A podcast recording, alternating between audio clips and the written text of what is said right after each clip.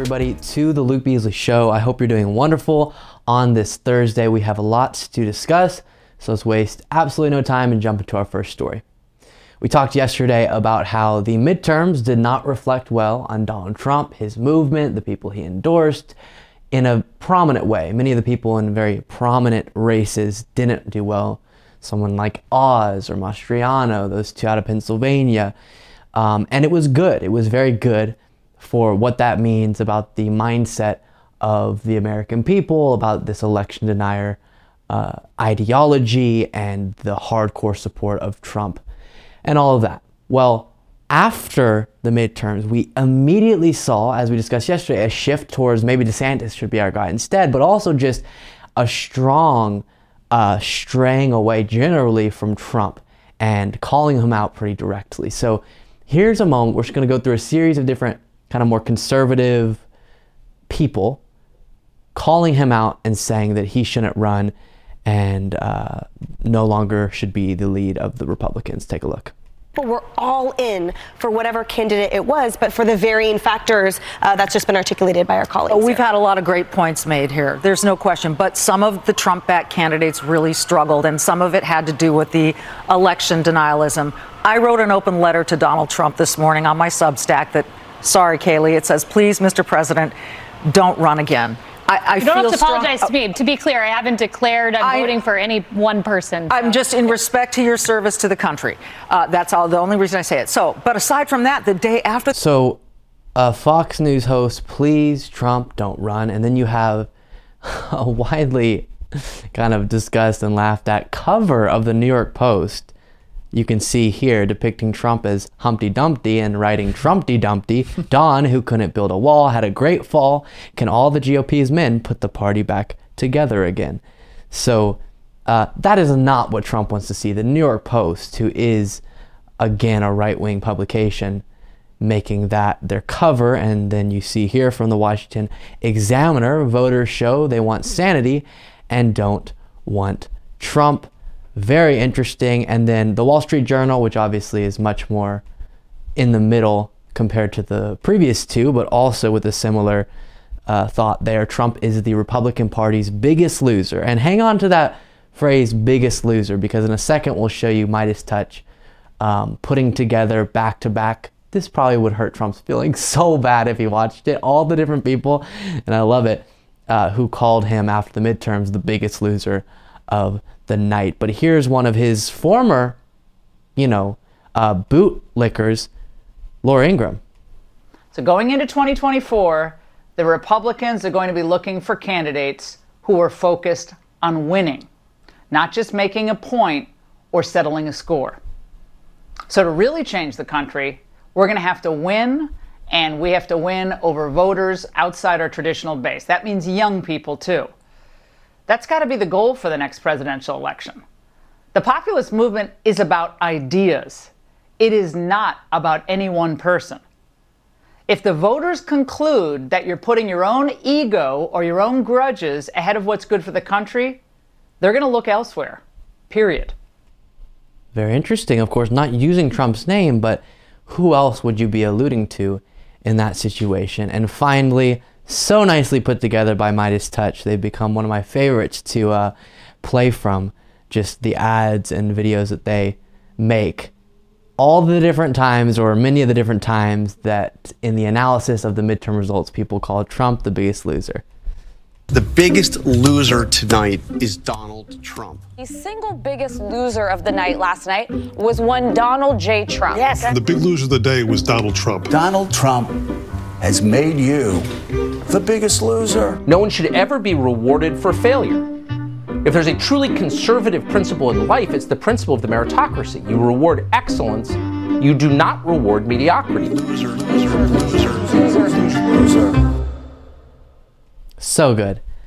Uh, and I think it's absolutely true to highlight that, that in a midterm where everything was in the Republican Party's favor, all of the different variables that would help an opposition party do well were there, or many of them were there. But the big difference in this midterm was the opposition party wasn't normal, it was taken over by the MAGA movement, and Trump very much branded around it. And so, because of that, the red wave didn't happen, and the Democratic Party did way better than expected. And many other region, reasons. Of course, abortion played a huge role, um, as well as other things. But I do think if you had to point at one thing, it would be the Republican Party is taken over by Trump, his ideology, and his movement.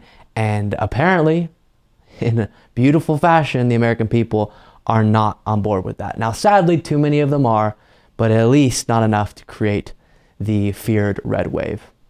Joe Biden did a press conference where he kind of responded to the election results, and I have a few interesting moments to show you from it. First, just him opening up about the night. had an election yesterday. And uh, it was a good day, I think, for democracy. And I think it was a good day for America. Excuse me, I'm a little hoarse. Our democracy has been tested in recent years, but uh, with their votes, uh, the American people have spoken and proven once again that democracy is who we are. The states across the country uh, saw record voter turnout, and the heart and soul of our democracy, the voters, the poll workers, the election officials, uh, they uh, did their job uh, and they fulfilled their duty, and apparently without much uh, interference at all, without any interference, it looks like. And that's a testament, I think, to the American people. While we don't know all the results yet, at least I don't know them all yet, uh, here's what we do know. While the press and the pundits are predicting a giant red wave, uh, it didn't happen. And I know you were somewhat miffed by my, uh, my uh, obsessive optimism, but uh, I felt good during the whole process. I thought we were going to do fine. While any seat lost is painful, some good Democrats didn't win the last night. Democrats had a strong night. Okay, so, uh, you know, saying what we've been saying that we didn't get everything we wanted. Obviously, in an ideal world, the Democratic Party would have taken seats in the House and taken seats in the Senate. But uh, with the political context and the expectation for the night, it was overall pretty good. Uh, then you have him getting asked, you know, when it went to the Q and A portion of the uh, event about Trump and his political movement still being strong despite the losses, and Biden kind of laughs it off. G7 conversation was tied to your predecessor, who is about to launch another campaign. So, how do you reassure them if that is the reason for their questioning that the former president will not return, or that his political movement, which is still very strong, uh, will not Oh, yeah? once again take power in the United States? Well, um, we just have to demonstrate that he will not take power um, by, uh, if we, uh, if he does run, making sure he, under legitimate efforts of uh, our Constitution, does not become the next president again. That's the hope. Uh, and then narrowing in on this discussion, especially that got very loud after the midterms about Ron DeSantis possibly challenging Trump because DeSantis did so well in his reelection race despite the Republican underwhelming uh, uh, performance in the night of the midterms and saying mm, maybe he's what the Republican Party should be because of that. And so now people are saying maybe he'll challenge Trump, as we've been talking about before. But like I said, it got a lot more prominent. And they ask Biden, who would you, who would be a more, you know, tough candidate to run against? Who do you think would be the tougher competitor, Ron DeSantis or former President Trump? And how is that factoring into your decision? It'll be fun watching them take on each other. Who do you think would be Okay, it'd be. Fun. He didn't answer it. It'd be fun to watch them take on each other. It would. It definitely would be fun, and hopefully, it won't be one of those situations where, because they used to be political allies, they try not to tear each other apart too much and just run on why they should get elected. I don't think that will happen. What if DeSantis is to announce, and it looks like Trump is definitely going to, possibly uh, he's pretending it's going to be on Tuesday, but we'll see how that goes. Hopefully, it'll get very contentious and divide the Republican Party enough to where once one of them prevails into the general, there's a lot of people who just can't vote for the other one or get dissuaded from participating uh, because of the hard attacks that happened during that primary. But we'll see how it all goes. There's Joe Biden uh, in the aftermath of the midterms. we got some good economic news uh, based on the most recent inflation report, which is something I like to update you on because that is kind of the primary concern as far as economic pain goes. Otherwise, the economy is largely headed back in the right direction. Job growth is great, unemployment's low, uh, GDP growth is back, but inflation's still hurting people. And so we got good numbers just indicating what economists call cooling off of inflation, and that is absolutely what we're hoping for. So, here from CNBC, the consumer price index rose less than expected in October, an indication that while inflation is still a threat to the United States economy, pressures could be starting to cool. The index, a broad based measure of goods and services costs, increased 0.4% for the month and 7.7% from a year ago, according to a Bureau of Labor Statistics release Thursday. Respective estimates from Dow Jones were for rises of 0.6% and 7.6 uh, 7.9%. So you can see there um, monthly and annually it is lower than expected, which is exactly what we're hoping for. Here's a little bit of a graph indicating the change we've seen. And then finally, quote, the report overstates the case that inflation is coming in, but it makes the case inflation is coming in, said Mark Zandi, chief economist at Moody's Analytics. It's pretty clear uh, he continues that inflation has definitely peaked and is rolling over. All trend lines suggest that it will continue to moderate going forward, assuming that nothing goes off the rails. So, what that means is time is what we're waiting. You know, we're just waiting out time for the trends to continue and for inflation to cool off, which from the beginning, with the actions of the Fed as well as uh, the further recovery from the pandemic caused economic downturn, we understood there was going to be inflation. Eventually, it was going to start cooling off, and I'm happy that it is. Uh, we'll look a little bit here of CNBC kind of reacting to this, specifically reacting to the reaction of the markets to this news. You. Wow. Uh, Rick, while you were talking, that was pretty unbelievable just to watch the Dow futures. I think we had on the chart the whole time. Again, right before this number, the futures for the Dow up by 50 points. Now they're up by almost 650, and it took off immediately. I don't know if we can take a look also at the 10 year just to see what was happening with that. Um, Rick, you were busy reading the headlines on some of these things, but what are your thoughts about this movement that we've seen? Wow, the 10 year note falling below 4%. What Huge do you think? move in Fed funds also. Yeah, I tell you, the 10 year note below 4% is huge psychologically, obviously, but I think we get some good insight into the trading community as to what they consider uh, uh, an easing with respect to inflation. So these numbers might look a bit on the warm side just in general, but to watch the equities, to watch the fixed income markets, I think it screams volumes that we are on the right path and investors are going to be piling in if we continue to see these. You. Okay. Uh, so happy markets on that front, which is also good. Now, because I'm a political commentator, my first thought when I saw this, besides, okay, good that inflation is getting better, is if we see this over the next two years, I do think that sets up a really good moment for whoever runs against the Democrat to be defeated. Meaning, if both there were big accomplishments under the Democratic Party legislatively, and we see the similar variables economically we're seeing now besides inflation, but inflation gets better. Now you not only have political successes, you not only have a really broken down Republican Party as far as their brand, if you want to call it that, for the huge threat to democracy they pose and their attachment to Trump and all this, but you also have almost all good economic indicators not to speak of all the horrible things we have in our economy always, but compared to other economic times, we could be looking really good, and that could very much help the Democratic Party. Because, of course, while we understand not all things are tied to the party in power, that's how people see it. So, if they go into an election, they a lot of times react uh, based on the health of the economy. So, if you could have the energy we saw in the midterms of people, even with inflation, still siding with the, Democrats much more than most people expected because of things like abortion rights and the threat to democracy, etc. But also a good economy. I think you are in a really good place to uh, send the Republican Party home with their tails between their legs. Kari Lake is, of course, still waiting to see if she's going to win or lose in Arizona. But as we know, despite what actually happens with the vote count, she is going to claim fraud. Now, mm-hmm. we looked at her doing that all in the build up to the midterms. And now Tucker Carlson is helping her. He brought her on to his show, kind of bolster this idea that because there's been some issues with the election process in Arizona, specifically as we'll get into, one little technical issue that got solved and no one was stopped from voting. All is well.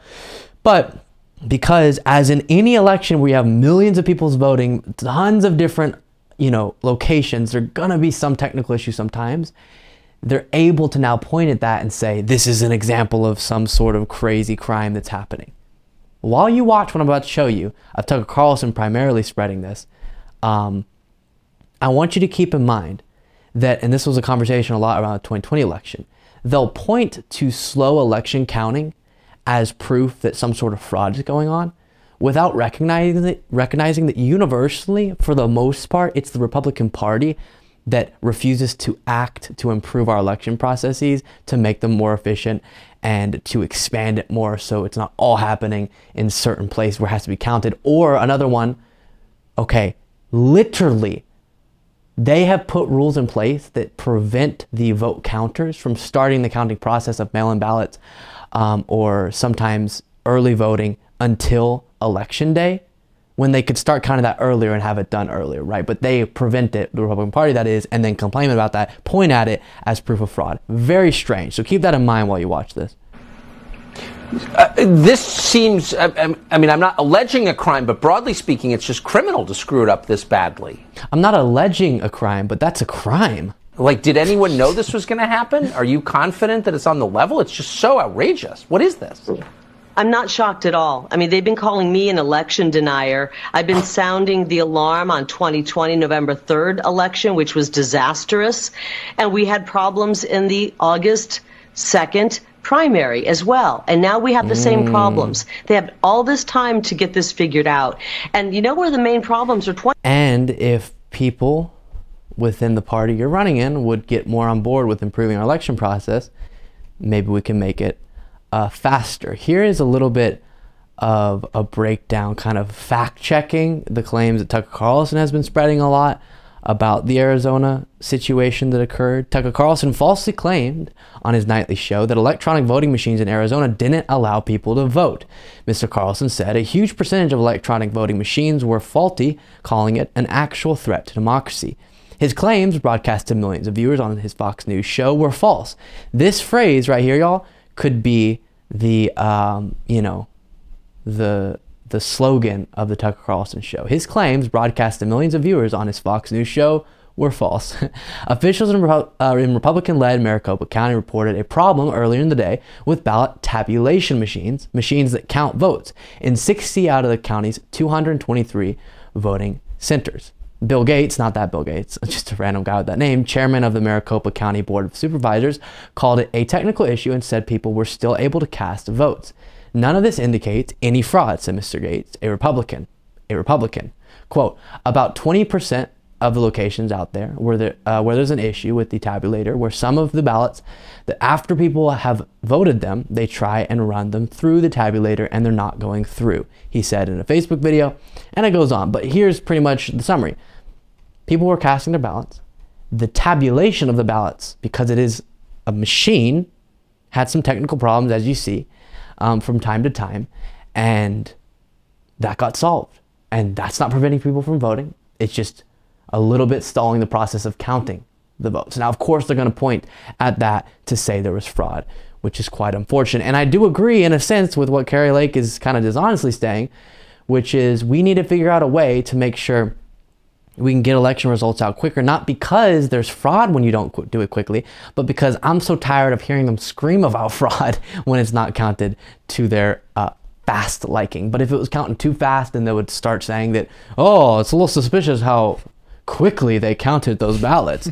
Probably because they already had the results because they're all fake. Trump spreading misinformation about Nevada, so that's Arizona. Here's Trump trying to uh, stir up dust about Nevada, Clark County, Nevada, he writes on Truth Social, has a corrupt voting system. Be careful, Adam. That's talking to Adam Laxalt, the Republican running there. Votes are still being counted in that race against Cortez Masto, as do many places in our soon to be third world country. Arizona even said by the end of the week, they want more time to cheat. Kari Lake must win. So he's saying that they're cheating without of course, providing any evidence because there isn't any. As uh, Jon Ralston highlights here, a journalist, I want to pause here to say this, and I hope all Republicans on the ballot are listening and will disavow.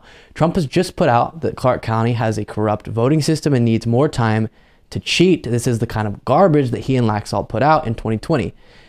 There is zero evidence of any of this, and all campaigns knew about the mail in ballot rules from the start. Absolutely correct. And this is what they do now. Anytime they fear they're going to lose and there's not an instant, uh, you know, explosion of the results, boom, we know exactly this person won and they can't even have enough time to claim fraud. Sometimes they still do. If there's any moment, a gap in time for them to start claiming fraud, they will.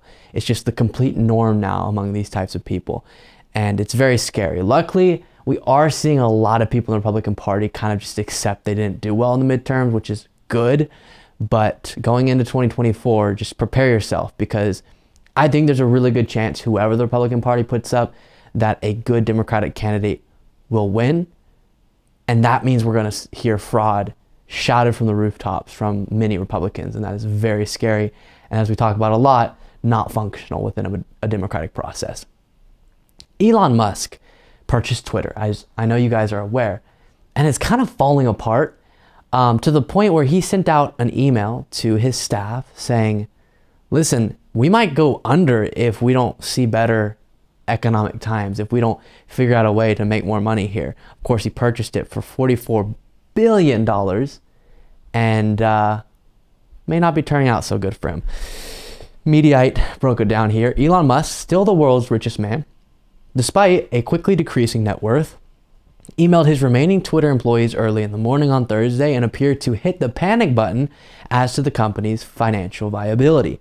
In his first email to his new employees, half of whom he unceremoniously laid off this month, Musk warned that the company he just purchased for $44 billion may not survive the economic downturn unless subscription revenue increases dramatically. Musk wrote, The economic picture ahead is dire, especially for a company like ours that is so dependent on advertising in a challenging economic climate. Moreover, 70% of our advertising is brand uh, rather than specific performance, which makes us doubt uh, duly vulnerable. Musk, quote, also told employees that he wants to see subscriptions account for half of Twitter's revenue, reported Bloomberg site in the email. The email came just a day after Twitter launched its new $8 charge for the Twitter Blue subscription, which comes with a verification badge. So I think Trump, Trump, whoops, Elon Musk could run Twitter into the ground. Here's audio from a phone call or, um, you know, opportunity for staff members to ask questions during one of these uh, Q and A's with him, and they ask him about that eight dollar Twitter blue check badge that has now been rolled out. Previously, it was free, but you actually had to get verified. That was why it was called the verification badge to show, okay, if you're a public figure in some way, you can go to Twitter and say, verify that I am who I say I am so that other people can know that, right? So that when you're looking through Twitter, you can say this actually is the real Elon Musk and not a poser. But if you sell that off, just pay $8 and you get a badge, then it doesn't mean anything, as one of the employees asks about here. Um, I'm pretty sure I'm, I'm going to ask all these questions. It'll be the last time I'm invited onto a uh, Spaces, but here goes nothing. The check mark uh, used to stand for something. Uh, now anyone that pays eight dollars a month can get the check mark. What's the what's the process by which um, accounts are verified in in this new world? Well, um, it, it is a um, a it, it, I mean, so, so, someone has to have a phone and a credit card and eight dollars a month. Um, so it, that that's the bar. However, um, we will actively suspend accounts engaged in deception or trickery of, of any kind. Mm. So it, it is. I'm sure you can regulate that beautifully. If anyone can go buy a badge, and then you're saying if we find out after the fact that they're posing, we'll sort it out. You're going to have a lot of people who get away with spreading some dangerous misinformation when, for some period of time, you can have a little blue check and pretend that you're someone that you're not. That's not great. But the overarching picture, we saw stories coming out of people getting fired through a meme, him sending them an email with a meme attached just saying like you got to go or something like that. not at all respecting them as employees who have worked there for uh, some period of time and contributed to the success of Twitter. And he just seems to be operating and running this like a child. For real. That And- so unprofessional. Yeah. Oh my gosh, for sure. And you would think too, someone who's had business business success before. Obviously, he's a multi multi billionaire, so you have to have some sort of knowledge to get there. You would think taking over a company that's already established, you're not having to reinvent the wheel. You just gotta do something well with an already somewhat successful company. Mm. Uh, he would have more success, but he's just not. And it's very interesting to see. And I'll be fascinated to watch if Twitter goes completely in the dumps after this because of just him kind of, to me, impulsively making the decision to pretend like he was buying. And it seemed he was trying to kind of pull out of it. But the speculation is because of the legal threats from Twitter saying you can't do what you just did, he decided, okay, I'll actually buy it, even though I was kind of joking about it initially. And here he is, now owning this company that's not doing well and having much of his employee base very unhappy with him, as well as his customer base. I went to the Trump rally in Latrobe, Pennsylvania, as I've talked about, and we're going through each day a bunch of the, these different interviews that were just so dang fascinating. Um, what I want to show you today is a guy who is very intent on letting us know he was a mixed martial artist. And he brings it up, as you'll see here, multiple times throughout this interview, um, as well as doesn't really engage with the fact checks I do of his telling of the Trump investigation. So uh, take a look at this. Interesting, as you'll see here. This is Rich Shade, Christian, patriot, mixed martial arts expert, and the world's most handsome man. What are your feelings since it kind of big in the news right now about the investigation going on into him based on the documents he had at I Mar-a-Lago? think it's nonsense. I think the Justice Department right now is So I know with all the noise, sometimes it's hard to hear. I ask, what are your feelings about the Trump document investigation? And he starts with nonsense. is totally uh, corrupt at the top. I actually know some. I, I train in mixed martial arts. Uh, oh, do you? Black belt in judo and getting close in Brazilian jiu-jitsu. I know a lot of people in law enforcement. I don't think the middle level people in the FBI are crook, crooked, but the upper level. We've never had anybody weaponize the Justice Department against their opponents like Joe Biden's doing right now.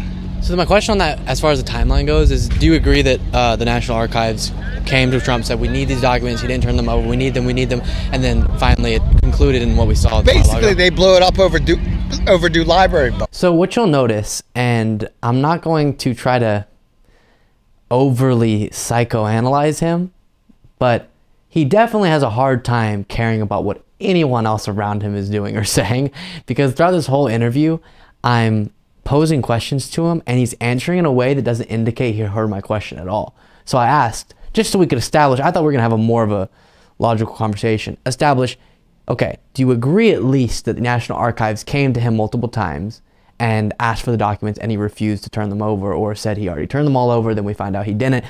Because he, you're saying it's political persecution. All right, now let's just establish what do we both agree on and then where does the disagreement come in?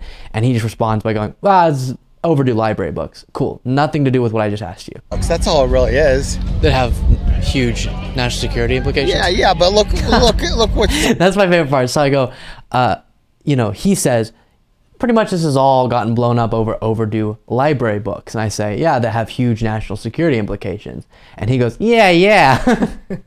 and it shows you, because I think I said it in like a, you know, I'm on your side, but national security implications. Then he's just like, oh, yeah, yeah. And one of the things I realize with people who aren't really listening to you in these interviews and just kind of want to say what they want to say is they'll just mirror your energy. So if you have a face of like, I'm not disagreeing with you, but I actually am with the words that I'm saying, then they'll not even notice that you are. And I'm like, you do realize you've gotten fact checked like twice already. Yeah, yeah, but look, look, look what some of the other presidents they're in the Chinese restaurants. You know?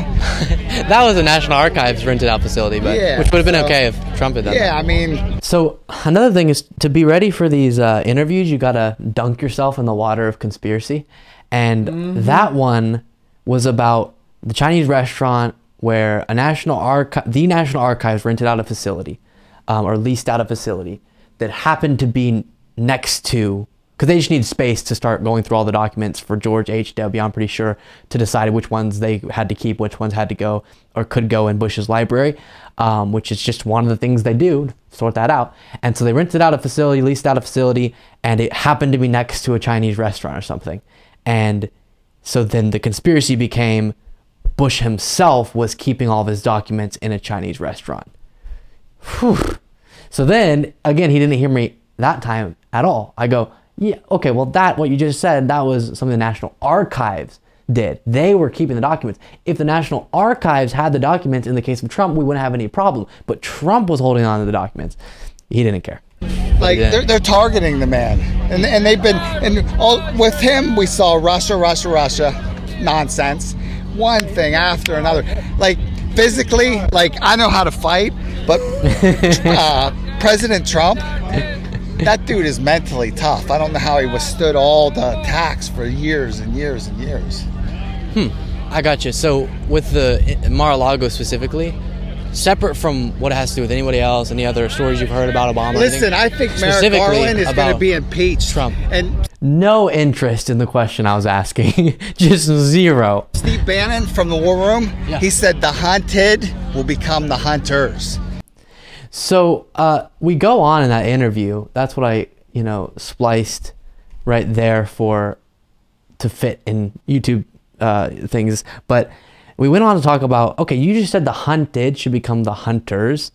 Don't you feel like in the aftermath of the attack on Paul Pelosi, the right wing's rhetoric promoting violence so much, you should back off on that language and just say we're gonna win politically or something? Why does it always have to be we're gonna take our muskets, as Bannon said to the politicians, or we're gonna put the head of Fauci on a pike outside the White House?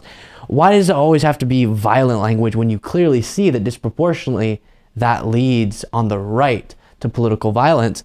And again, wasn't interested at all in any of the questions. Uh, it It is just like a whole lot of nonsense, and then followed by, "But I can fight. I'm a I'm- black belt." if you saw me, I could. mm. And the funny thing with him is his girlfriend was there standing. Mhm, she was recording too. Recording as well, which is always funny because she's standing way away recording. Girl, you're not gonna ha- hear a thing. It was windy. Like you need one of those mics to hear anything. Mm-hmm. But I don't know. Just I guess capturing that he was being interviewed, and um, or talking to someone who was trying to interview him, talking over, you know, whatever. And one of the things that happened that was interesting after that interview is he walked away. And I guess when you're not listening to someone, it takes like four minutes until their questions start landing in your brain. And he was like, oh, wait, he was fact checking what I was saying and realized that I wasn't on him on his side that whole time. And I guess if you nod while you say stuff and someone has no interest in what you're saying, they'll assume you're on board with them. Mhm. And so I don't think he realized until the very end that I was not with him. And he turned around and was like angry. I could see him in the distance and started walking towards, and the Mhm. girlfriend grabbed him and like Yeah, had she to have a moment. comforting, comforting him and everything. Yeah. And I got a little worried. Oh gosh, this is about to happen. Um, and we'll be talking about later someone asking if I feel threatened at these rallies. I'll answer that question in a later segment. But that was a temporary moment where I go, oh gosh, he's coming my way. It's about to go down. But it all turned out well. So there it is. More, whatever you want to call that, at the Trump rally. Thank you all so much for watching and listening to today's show. I'll see you tomorrow.